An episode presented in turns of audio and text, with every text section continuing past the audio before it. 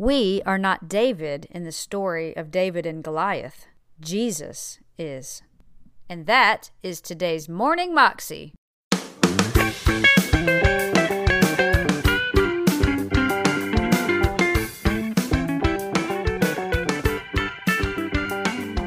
Welcome to the Morning Moxie Show. I am your host, Alicia Sharp, and today we have Louis Giglio with us again, and this will be the second part of the first message of the series Goliath Must Fall.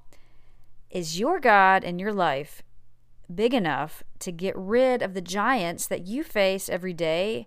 Or, you know, do you just kind of accept them as part of your everyday life and deal with them and not really stand up and face them and believe God? Because God, you know, He is bigger than anything we face and can and will get rid of these giants if we just believe. So I hope you enjoy the second part of this message. Here's Louis. There are three interesting twists that come out of this story in 1 Samuel 17. Twists for me from growing up in church.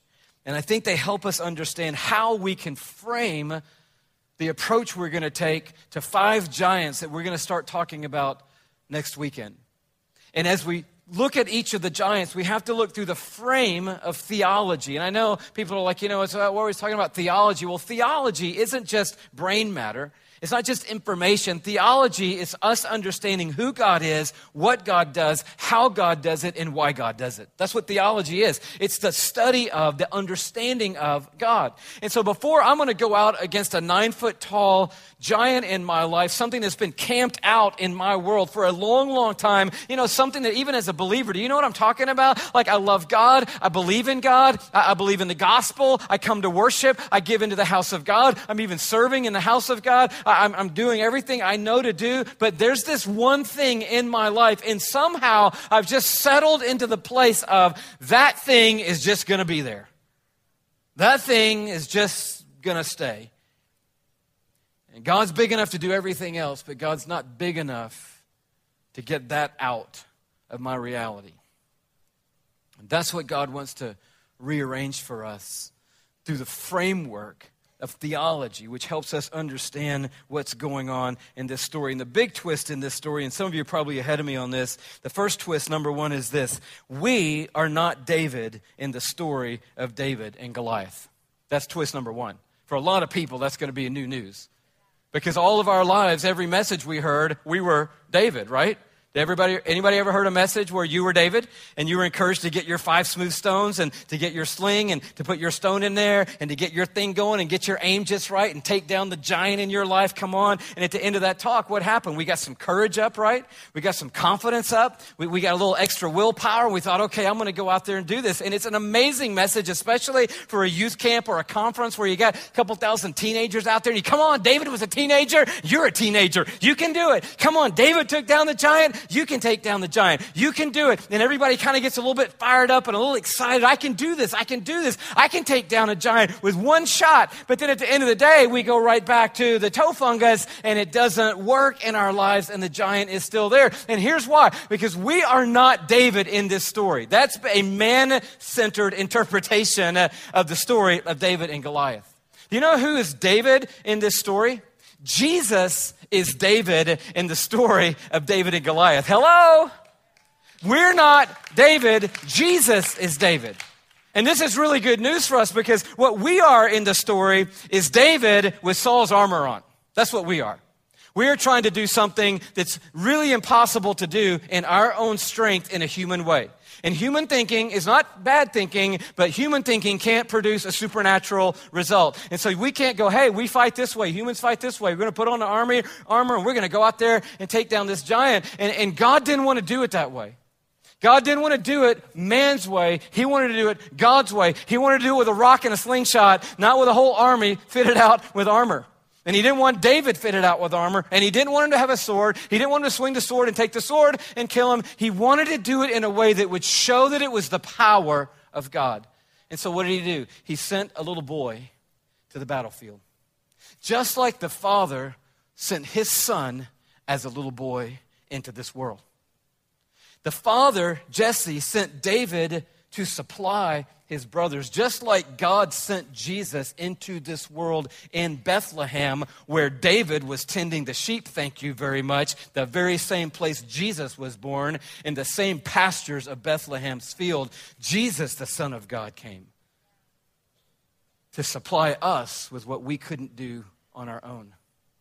And just like David came with the power of God, Jesus came with the power of God. And Jesus stepped in to fight our giants for us because Jesus is David in the story of David and Goliath. How many days did uh, the giant taunt the people of God? 40 days. And what does that number represent in Scripture? It always represents a time of trial or distress and then the deliverance and salvation of God. So 4,440 in Scripture, you always see trial and then you see deliverance the Egyptians were in bondage for 40 years and then deliverance by the hand of God. By their disobedience, they wandered in the wilderness for 40 years and then by God's power, they marched in on Jericho, and without raising a weapon, just a shout of praise, God supernaturally tore the walls of the city down.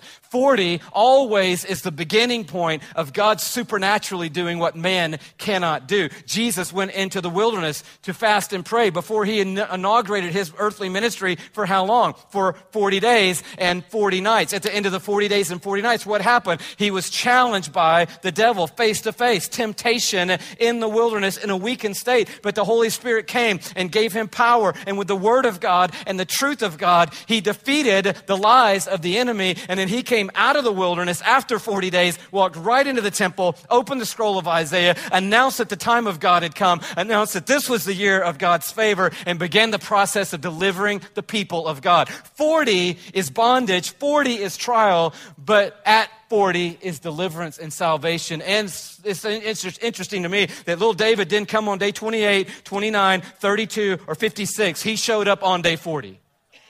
So we would know that Jesus now has entered the story and there has been trial and there has been tribulation, but now deliverance is about to come. Salvation is about to come. God is about to do what only God can do. And that's exactly what is happening in this text. It's pretty amazing to see. In verse 46, this is what it says. This is David speaking to the giant. He says, This day the Lord will hand you over to me. Isn't that awesome? Can we just say that together? Can we read that together? This day, the Lord will hand you over to me. Now that's impressive to me because the, the, the, the giant's breathing all these threats down. He, he's so put off by this little kid. He goes, what in the world? You, you what? Hello? We got all these men up on the hillside, and you're, what, what, how old are you? Like nine? What are you, 12? David said, Yeah, this is what I am. And let me tell you something about me. God is about to deliver you into my hands. See, that's not the work of man, that's the work of God. That's the salvation and deliverance of God. And here's the story tonight you are not going to take your giant down by yourself. And God isn't asking you to. He's not asking you to sling up and get your rocks. He's asking you to understand that Jesus has come into our story to face up to our giants and to take them down. Jesus is David. Hello? Is that a good news for anybody here? It's like, man, I've been slinging that thing my whole life, and the giant's still in the living room, you know? So this is a good starting point for me because if it was, hey, you just got to sling it faster, I was going to be a little bit nervous because I've tried to sling it really, really hard all my life and it's not working. And it's not working because you're not David in the story and you're not the deliverer. Well, that was Louis Giglio, and you can find that clip on YouTube if you search under Goliath Must Fall Part 1. In fact, you can listen to the entire series if you would like to, um, if you just search for Goliath Must Fall Louis Giglio on YouTube. Um, you can find out more about Louis at his website, louisgiglio.com, and you can buy his latest book, also named Goliath Must Fall. If you will, I would really appreciate it if you take a minute to share this podcast with your friends, as well as rate and review it if it has blessed you in any way. Well, that is all I have for you today, and I hope you enjoyed today's episode of Morning Moxie. I will see you again tomorrow for Fun Friday. Have a great day. God bless.